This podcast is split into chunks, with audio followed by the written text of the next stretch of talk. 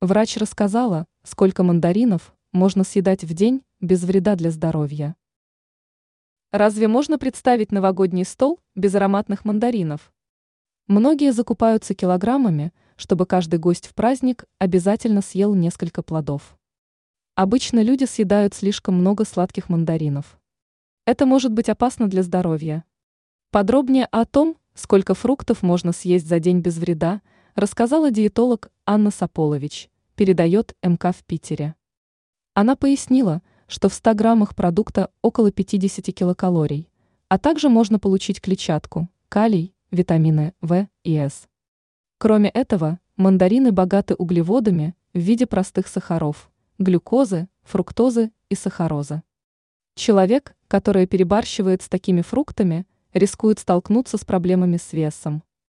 Поэтому в день допустимо съедать не более 3 плодов. В этом случае они не сильно повлияют на общее количество калорий и не спровоцируют появление лишних килограммов.